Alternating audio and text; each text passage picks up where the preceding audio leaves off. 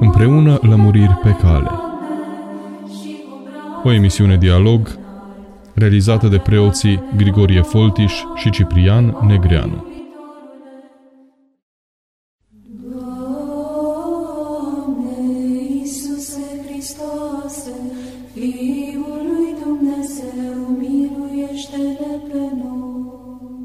Bun găsit, dragi radioascultători! Ne reauzim astăzi la o nouă ediție a emisiunii Împreună Lămuriri pe cale. Eu sunt preotul Grigorie Folti și împreună cu mine astăzi este Părintele Ciprian Negreanu, duhovnicul studenților din Ascor Cluj-Napoca. Părinte Ciprian, bine ați revenit! Bine v-am regăsit! Dumnezeu, În ediția emisiunii de astăzi ne vom apleca asupra pericopei evanghelice din duminica care a trecut, din cea de-a 30-a duminică după pogorârea Sfântului Duh, când s-a vorbit despre dregătorul bogat și despre păzirea poruncilor. Așa cum ziceam și la edițiile anterioare, cei care au participat la Sfânta Liturghie au auzit textul Evangheliei, este vorba despre acel dregător care îl întreabă pe Mântuitorul o întrebare care cred că este esențială pentru fiecare om care dorește să se mântuiască, ce să fac ca să moștenesc viața de veci, iar Domnul îi spune, știi poruncile și le enumeră, cele pe care le știe încă din decalog, iar apoi tânărul are o afirmație strivitoare sau Vom vedea cum o putem cataloga, zice el, toate acestea le-am păzit din tinerețile mele. Cuvântul acesta toate ne pune foarte multe semne de întrebare și se pare că această atitudine demonstrativă sau ostentativă a celui care crede că le-a păzit pe toate din tinerețile lui, să vedem în ce măsură poate fi adevărat o astfel de afirmație sau e de fapt o minciună. Da. În primul rând, uh, amintesc așa, de ce cele trei evanghelii sinopticii sunt foarte asemănători? Poate că s-au gândit mai mulți. Pentru că, în general, anumite minuni au ieșit în evidență. Mântuitorul a făcut mii de minuni, dar, cum zice Sfântul Ioan Evanghelistul, dacă s-ar fi scris toate, n-ar fi încăput în lume toată, câte s-ar fi scris. A făcut mii de minuni, dar cum de toți au reținut aceleași minuni? Răspunsul e foarte simplu. Acestea au ieșit foarte puternic în evidență. Mântuitorul a vindecat pe mulți într-o legătură personală, vorbind cu ei. Bineînțeles că nu se auzea exact ce vorbea cu fiecare, cum în noaptea aceea când am vindecat-o pe sacrul lui Petru și a rămas în casa lui Petru, se spune că s-a adunat tot orașul, ciunși, chiopi, orbi, toți la, la ușă și toți au intrat pe rând și s-au vindecat și Păi ar putea să se scrie la fiecare câte o evanghelie, ce a vorbit cu fiecare. Numai că nu s-a auzit. Legătura era personală între Mântuitorul și cei oameni. Dar sunt și cazuri când lucrurile erau evidente, erau pe față, cum a fost în viera lui Lazar, cum a fost, eu știu, femeia cu scurgere de sânge pe care Mântuitorul a scos-o în față și a, a dat o exemplu. Adică putea și ea să rămână absolut necunoscută. Și sunt alte lucruri evidente care toate au fost, cumva, au rămas scrise, au ieșit în evidență, le-a văzut Matei, le-a văzut, le-a văzut ceilalți și atunci au, au rămas scrise. Așa și aici cu acest învățător, adică felul lui, ne, ni se spune de la început, în Luca, capitolul 18, versetul 18, că zice Luca că vine un tânăr și zice, bunule învățător, ce să fac? Adică era clar că era în fața lumii între și toată lumea auzea.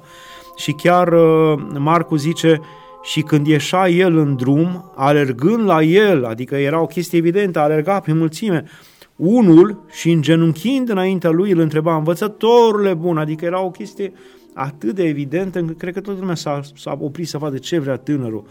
Dar în evidența asta și în insistența asta cu care el își manifesta dorința lui, se vede clar puțină îndrăzneală și părere de sine și dorința de a fi văzut de ceilalți alergând, îngenunchind, bunurile, Mântuitorul de la început îl ceartă și zice, de ce îmi zici bun? Adică era clar că el zice, bunul învățător, ca să-i, ca să-l lingușească, ca să-i să ne vedeți în fața celorlalți, să impresioneze. Și la chestii de genul ăsta, când tu faci gesturi care să impresioneze. Și aici aș îndemna pe toată lumea, și când se roagă, și când se închină, și când face metanii, și să nu facă cumva aceste gesturi ca să impresioneze.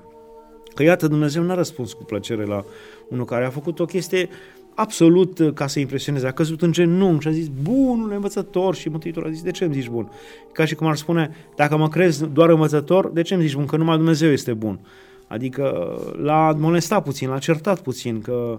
dar asta cearta, pentru că foarte mulți au zis învățătorule și nu i-a certat, dar pe el l-a certat cumva Tocmai pentru că vrea să iasă în evidență și nu-i place lui Dumnezeu această mândrie și bățoșenie a omului de a ieși în evidență. Și chiar vă îndemn, când vă rugați, aveam la parohia de unde era tatăl meu un, un om, îi ziceau toți Ioan al Crucii, pentru că își făcea niște cruci așa de evidente și le punea aici în vârful capului, aproape începea și dar când făcea el parcă zbura o pasăre prin biserică, în sensul că era avusese el un fel de convertire, dar era exagerat, exagerat, adică toată lumea știa că își face cruce Ioan al crucii. și nu e bine, pentru că toți ieșau, ieșau în evidență că ce credincios, Ioan al crucii, domne, face el crucile acolo. Sau când faci metanii, sau când te rogi, sau când... Nu cred că îi place lui Dumnezeu să ieși cu nimic în evidență. Mi s-a părut totdeauna atât de frumos și atât de bun sfatul unui părinte din Pateric față de doi frați care trebuia să plece undeva departe și ei au cerut sfat. Ce să facem, unde vom merge ca să fie bine? Și el a zis, unde veți merge? Prin bisericile unde veți intra. Faceți exact cum fac ceilalți, cu nimic să nu faceți în plus sau în minus.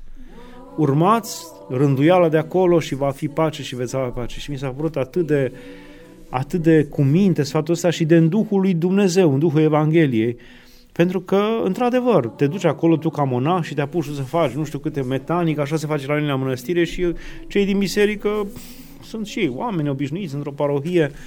Deci cred că pe de-o parte asta și așa, din ceea ce am citit până acum ați dat sfatul ăsta.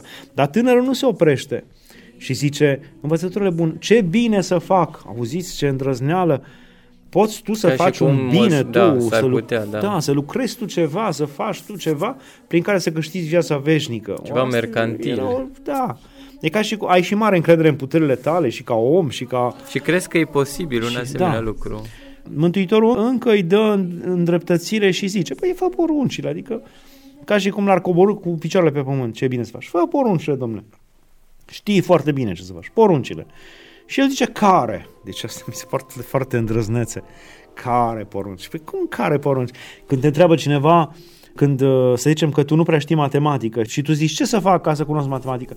Învață algoritmii, nu știu care, și tu să zici care dintre algoritmii. E clar că tu ai ideea că unii știi foarte bine sau toți îi știi sau chiar îi știi foarte bine. Adică ce matematică să mai învăț eu, că eu le știu.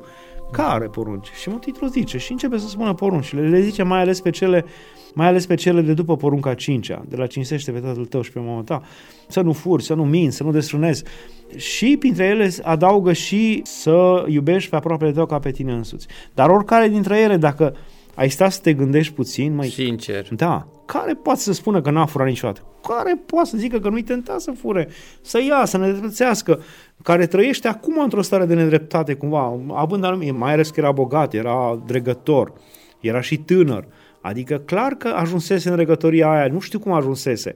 Nu știu dacă avuțiile acelea nu erau și pe spatele și pe sudoarea altora și dacă alți oameni care cu nedreptate lucrau în pământul lui și cine știe cum erau plătiți, să spui cu atâta ușurință că ele țin din tinerețile mele, mi se pare o, nu știu cum să spun, și asta tot de fațadă pentru lume. Toate acestea le țin din tinerețile mele, dar printre ele iubește pe aproapele tău ca pe tine însuți. Asta mi se pare uh, colosal să zică cineva că îl iubește pe aproapele, mai ales dacă ești bogat, mai ales dacă ești dregător și tu să spui că tu iubești pe toți ca pe tine însuți. Unde se vede asta? Asta e o minciună cât cerul. Adică dacă ar fi să fie așa și să împlinești porunca asta, atunci n-ai mai fi bogat și probabil că i-ai face pe toți părtași la avuția ta. Le-ai fi tot, tuturor luntre și punte și e clar că omul mințea sau nu, că se mințea și pe sine însuși și vrea să se laude în fața lumii. Și atunci Mântuitorul în fața unei asemenea mândrii, mai ales atunci când folosim cuvinte mari, și îi îndemn pe ascultător să fie atenți, când folosesc cuvinte mari, uh, de laudă, de cinstire despre ei înșiși, Dumnezeu îi pune și la nivelul minții, nu trebuie să folosești la exterior.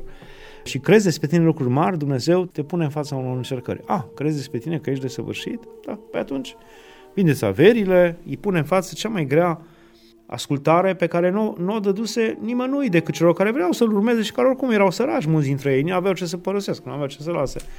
Lasă-mă să vin după tine.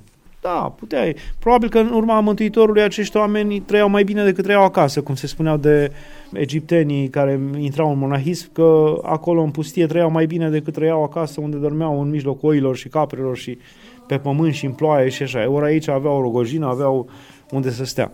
Deci așa și aici. Deci nu era mare lucru pentru acei oameni să vină după Hristos. Mare lucru era pentru acel dregător să lase toate averile, toate onorurile, toate gradele, tot, tot, tot, tot, tot, tot, tot și să vină după el. Nu ceruse așa ceva Mântuitorul nici lui Lazar, la care adăstase atâtea ori și la Maria și nu ceruse. Nu ceruse nici la Iosif din Matea, nu ceruse nici la Nicodim cu care se întâlnise, nici măcar la apostol nu ceruse asta, pentru că toți și-au lăsat averile lor acolo. Ei și l-au părăsit, dar el a rămas în grija rudelor și au continuat să trăiască. Probabil că soacra lui Petru a continuat să stea acolo în casa aia.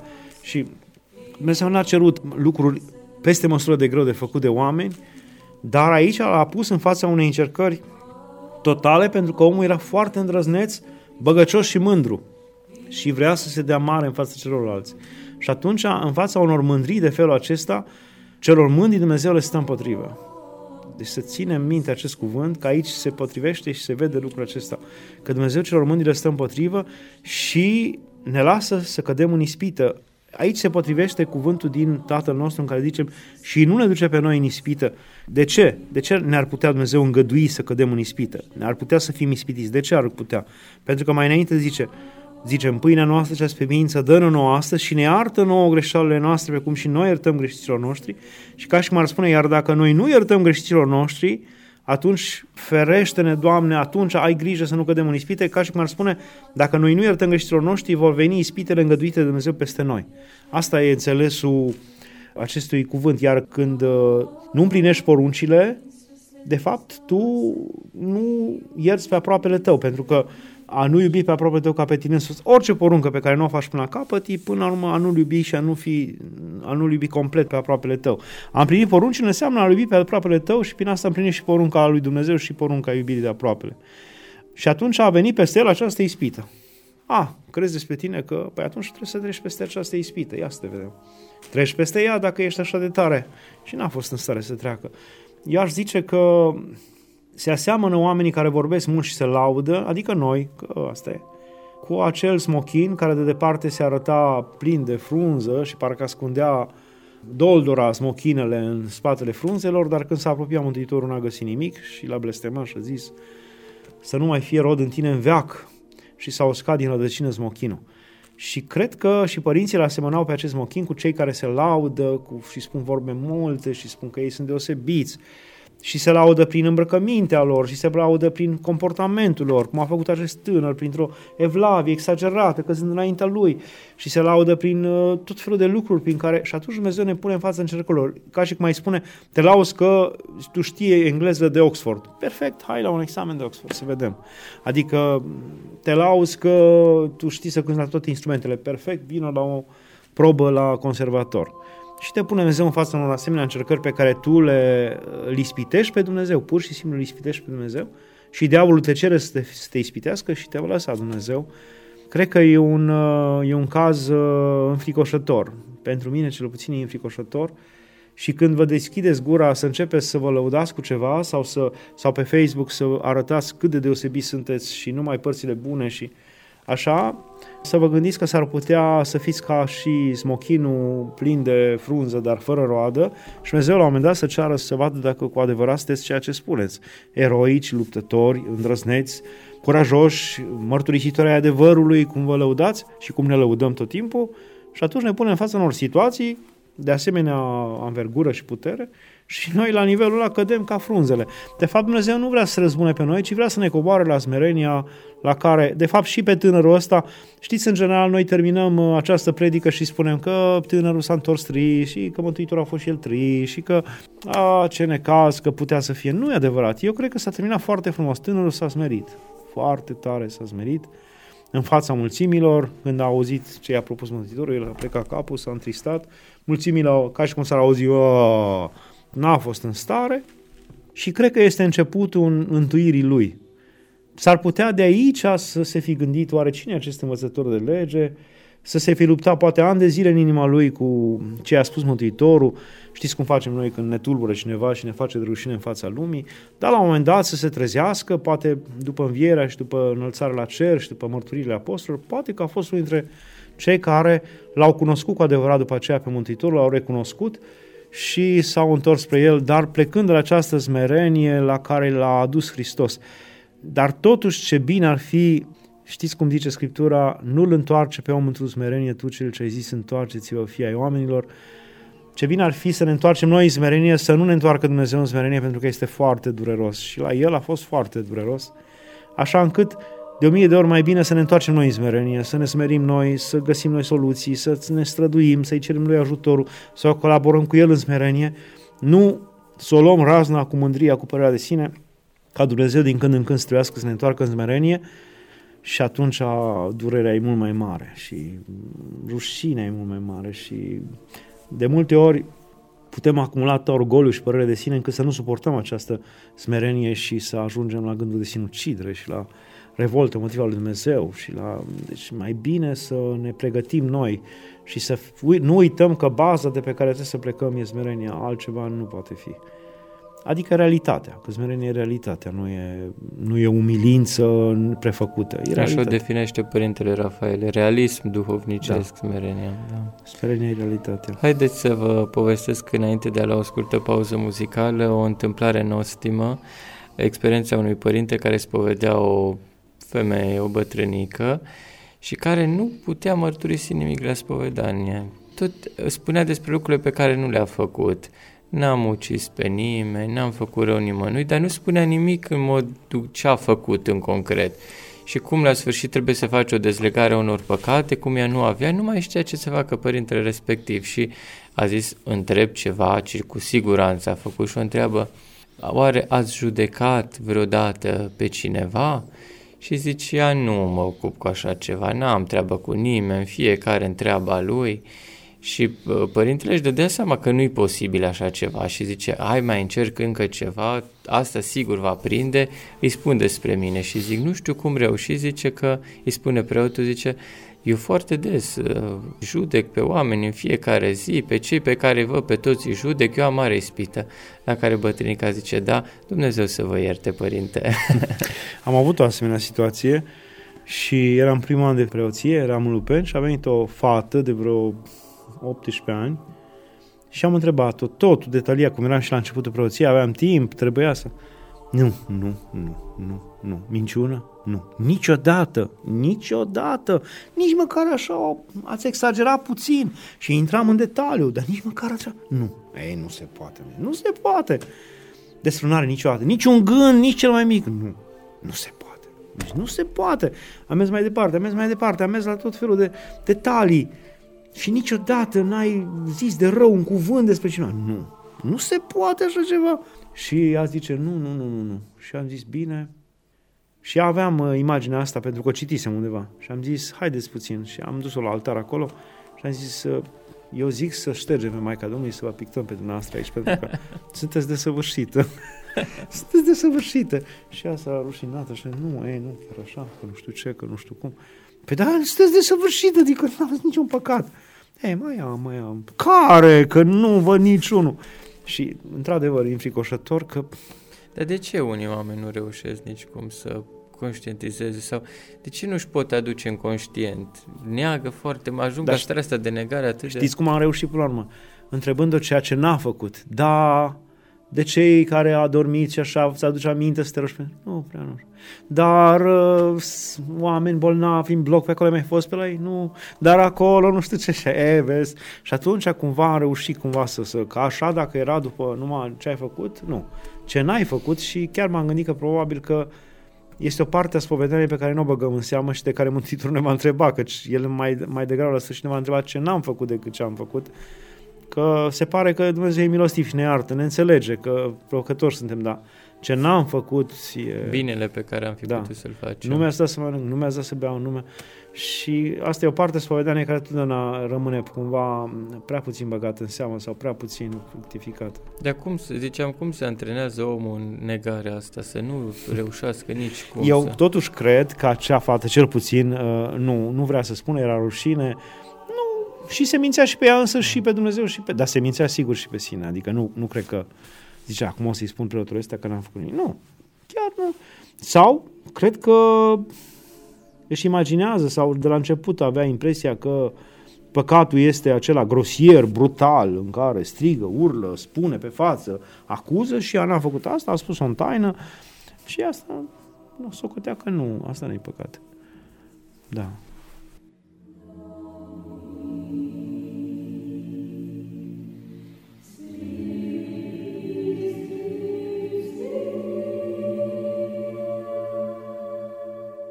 Părinte Ciprian, înainte de a încheia, aș vrea să revenim la o idee pe care am uh, spus-o la început, despre care am vorbit.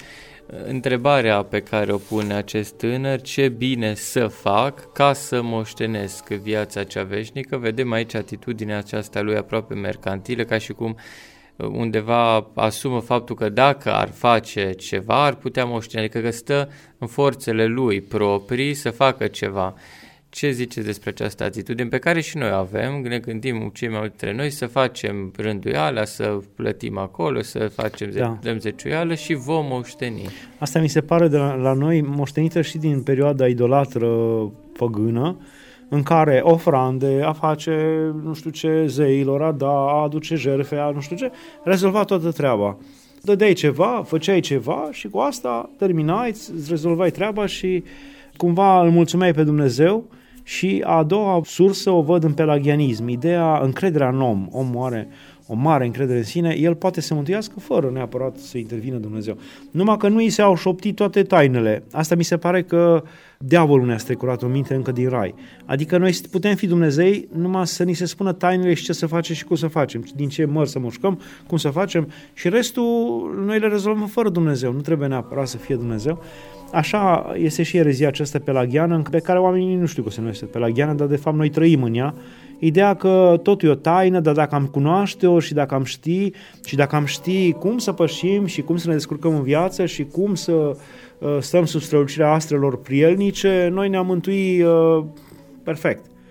Și dacă am ști cum să așezăm obiectele în casă în feng shui special și dacă am ști cum să ne ferim de energii și dacă am ști... Deci ține de o informație pe care tu trebuie să o afli sau o lucrare pe care trebuie să o faci și cu asta ai terminat și gata, te-ai mântuit. Și această, de această boală suferea și acest tânăr care avea foarte mare încredere în sine și credea că dacă el ar afla o tehnică specială sau că trebuia să facă ceva, să înconjoare pământul, să pășească într-un picior pe toate treptele templului până sus, să stea pe un stâlp 10 zile, să facă niște chestii extraordinare, el s-ar mântui. Deci credea că e o chestie, o informație elitistă foarte fină pe care trebuie să o afle, exact cum foarte mulți cred că rugăciunea în sine este o, un apanaj al unei elite, a unor uh, uh, și credința, care au o șansă unică să întâlnească anumiți oameni și să, să învețe rugăciunea. Nu. Și rugăciunea și taina credinței stă la îndemâna tuturor și ține de uh, ține de hotărârea și voința și râvna sufletului nostru și Dumnezeu de multe ori se manifestă și lucrează pe oameni cei mai simpli care n-au avut poate n-au avut șansa să se întâlnească cu nimeni special, dar au fost sinceri cu ei și și-au luptat și s-au raportat la Dumnezeu în simplitatea lor și Dumnezeu a lucrat prin ei poate mai mult decât a lucrat prin alții care au aflat toate tainele părute ale lumii duhovnicești și n-au sporit așa de mult cum au sporit un, un om simplu. Deci este ideea aceasta falsă și această idee falsă o avea și acest tânăr care credea că ține de o, un secret, ține de o jertfă pe care trebuie să o facă, de o informație pe care trebuie să o afle sau pentru care trebuie să plătească, de ce nu? Putea să și plătească. Și de aici după aia se rezolvă lucrurile de la sine. Ori nu este așa. Nu este așa. E o aberație lucrul ăsta. E ca și cum, exact ca la împărtășanie, poți tu să ari tot pământul în la jug, tu să te înjungi la juca leșii ca polonii în pădurile Cosminului și să ar tot pământul o viață întreagă, mii de hectare, numai tu cu trupul tău să ți-l biciuiești și nu meriți un strop din împărtășanie. Nu meriți un strop din trupul lui Hristos. Adică ideea că tu ai putea face ceva ca să meriți pe Hristos, să meriți pe Dumnezeu, să meriți împărăția Lui, să o dobândești, E o aberație. Așa e cu rugăciune dinainte de împărtășanie. Mulți cred că acele rugăciuni fac vrednici de da. împărtășanie. Da. Da, și acele rugăciuni și facerea canonului. Deci e ca și cum tu ai răscumpărat un canon pe care ți l-a dat. Nu știu ce să faci, nu știu. Da, care trebuie să-l faci și care e folositor și care sigur are rostul lui. Dar nu ăla te face pe tine vrednic să te împărtășești. Adică nu ăla, oamenii au impresia că în momentul în care faci ăla, tu faci un fel de jerfă care te curățește, te face excepțional și vrednic de a primi trupul lui Nu te face ăla vrednic și numai mila lui Dumnezeu te face vrednic și numai dragostea lui și îngăduința lui și iertarea lui și deschiderea lui și dragostea lui te face vrednic de el pentru că el te iubește și te face una cu sine. Dar să fii tu vrednic, niciodată, niciodată. Și aceeași greșeală, o mândrie colosală, o vedem și la acest tânăr care credea că el ar putea face ceva și să poată să dobândească viața veșnică. Doamne, Mi se pare cea mai înțeleaptă și mai înaltă formulă cuvântul folosit tot timpul de preasfințitul Vasile Someșanu, mila Domnului. Mila Domnului. La orice chestie zicea mila Domnului, adică când nu mai era nimic de spus, zicea mila Domnului. Lăsăm un mil al Domnului. Când un om era prea păcătos, nimeni nu mai putea să facă nimic, nici medici, nici psihologi, nici duhovnici mila Domnului. Când cineva își chiar punea capăt zilelor uh, și el toți ziceau, nu se mântuiește. El zicea, nu știm, mila Domnului. Adică lăsăm un mila Domnului. O mila lui Dumnezeu și dragostea lui este atât de mare încât noi nu putem să o bănuim, să o înțelegem.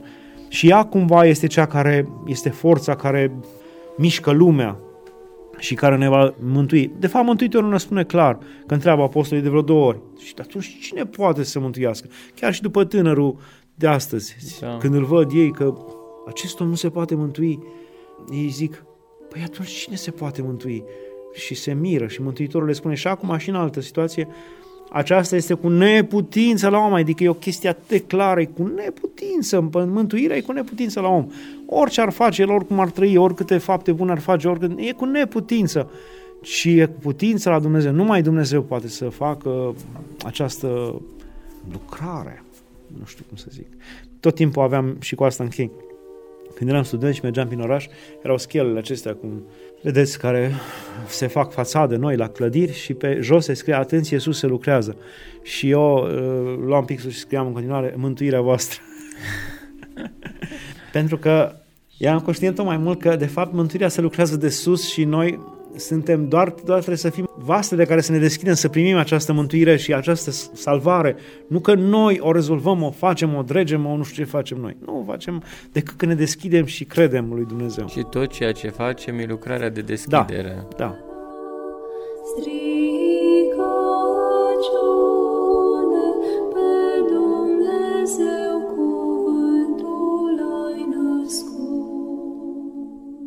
Dragi radioascultători, aceasta a fost ediția emisiunii de astăzi. Părinte Ciprian, vă mulțumim fiindcă ați fost împreună cu noi astăzi. Mulțumesc și Dragi radioascultători, până data viitoare vă dorim tuturor toate cele bune.